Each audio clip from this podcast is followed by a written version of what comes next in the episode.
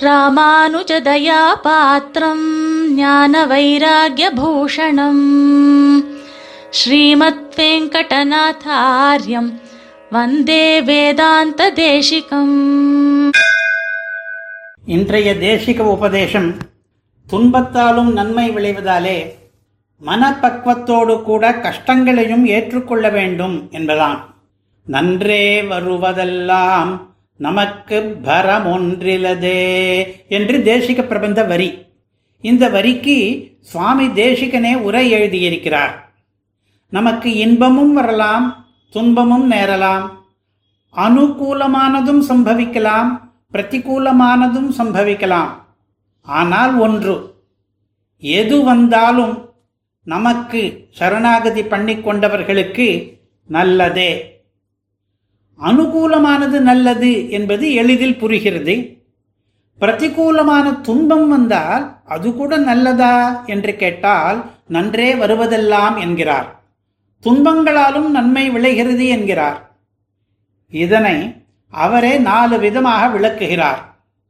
ஒன்று பிராரப்த துஷ்கிருதத்தில் சிகை தீருகிறபடியாலும் என்பது. அதாவது இந்த துன்பம் மூலமாக நம்முடைய பாவம் கழிகிறது. பல்லை கடித்து கொண்டு இதை சகித்து கொண்டு விடுவோம். இதன் மூலமாக பாவம் கழிந்த பிறகு இன்பமும் வரும். எல்லாருக்குமே இன்பமும் துன்பமும் மாறி மாறி வரத்தான் வரும். நம்முடைய மனசை பண்படுத்திக் கொண்டால் துன்பத்தினுடைய அழுத்தம் சுமை குறைந்துவிடும். இடுக்கண் வருங்கால் நகுக என்ற திருக்குறளுடைய கருத்து கூட இதுதான். துன்பம் வந்தாலும் அதனால் நமக்கு நன்மையே என்று எண்ணுபவனுக்கு அந்த துன்ப சுமையே கூட குறைந்துவிடும். மனத்தத்துவ ரீதியான வைத்தியமாகிறது இது.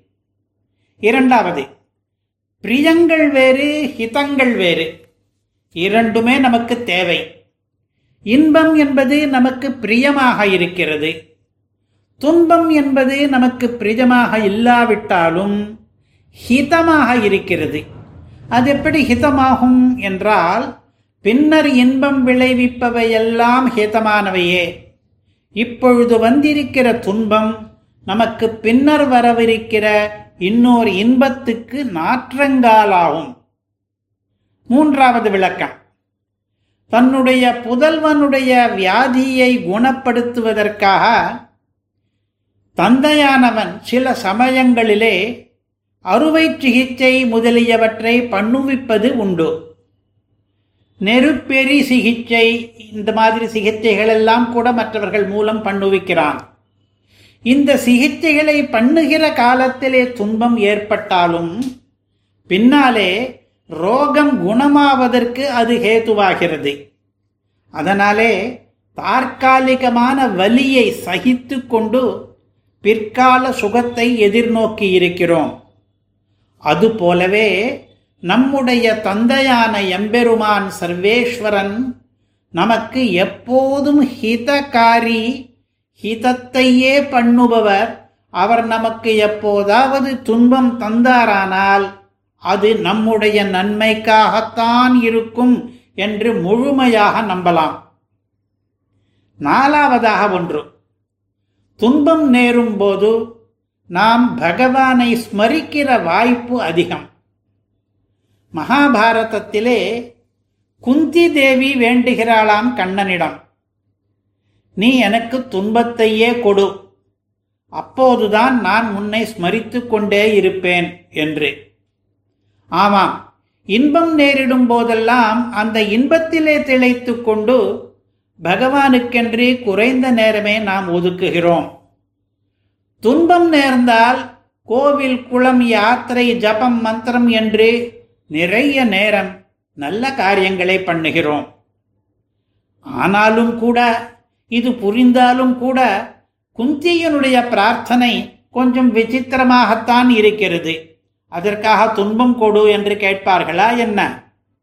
இந்த நாலு விளக்கங்களையும் பிரமாண வச்சனங்களை காட்டி சுவாமி தேசிகனே விளக்குகிறார்.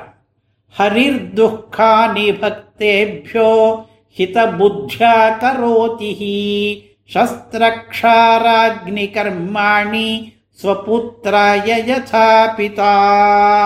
எம்பெருமான் பக்தர்களுக்கு ஏன் துன்பங்களை தருகிறான் என்று கேட்டால் அவர்களுக்கு ஹிதம் பண்ண வேண்டும் என்கிற புத்தியினால்தான். இதற்கு உதாரணம் இதோ. ஒரு தகப்பன் தன்னுடைய புதல்வனுக்கு அறுவை முதலிய சிகிச்சைகளை பண்ணுவிக்கிறானே அது பிற்கால நன்மைக்காகத்தானே?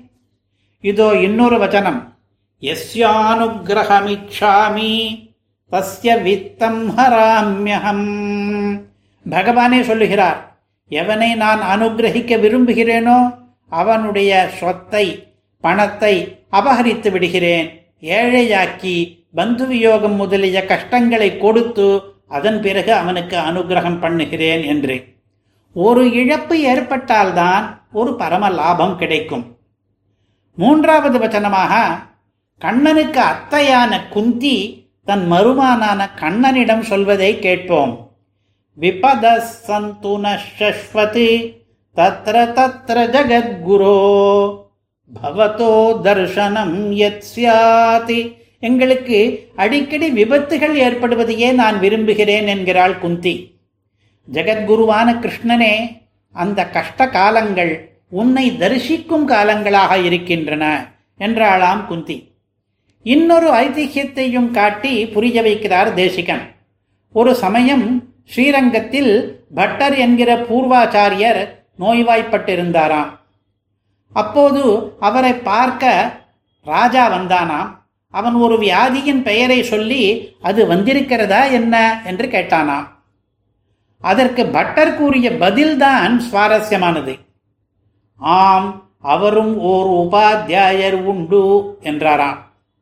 இந்த பதில் நம்மை ஆழமாக சிந்திக்க வைக்கிறது. பட்டர் எதற்காக வியாதியை உபாத்தியாயர் என்றார்? உபாத்தியாயர் பாடம் கற்பிப்பது போல வியாதியும் நமக்கு பாடம் புகட்டுகிறது.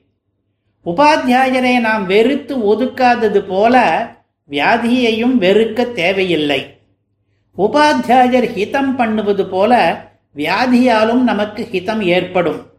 ஆகையாலே நோயையும் கூட ஒரு உபாத்தியாயராக கருதினார் பட்டர். துக்காதிகள் இவனுக்கு உபாத்தியாயர்கள் என்று கூறி இந்த ஐதிஹ்யத்தை முடிக்கிறார் சுவாமி தேசிகன். துன்பங்களையும் இன்னல்களையும் நமக்கு ஹிதங்களாக கருத வேண்டும் என்பது சாரம். ஒரு தேசிக சூக்தியை சேவித்து அதன் அர்த்தத்தை பார்த்து இந்த உபதேசத்தை இன்றைக்கு முடிக்கலாம். யாவத் ஷரீரபாதம் நமக்கு வருமவையெல்லாம் பிரியகித விசேஷங்கள் என்று பிரீதராகிறபடி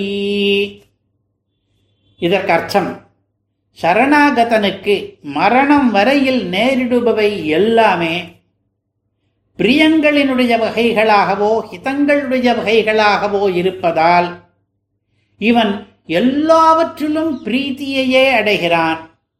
இன்னலையும் ஹிதமென்றே எண்ணுகிறான் பிரபன்னன். வந்தே வேதாந்த தேசிகம் कवितार्किकसिंहाय कल्याणगुणशालिने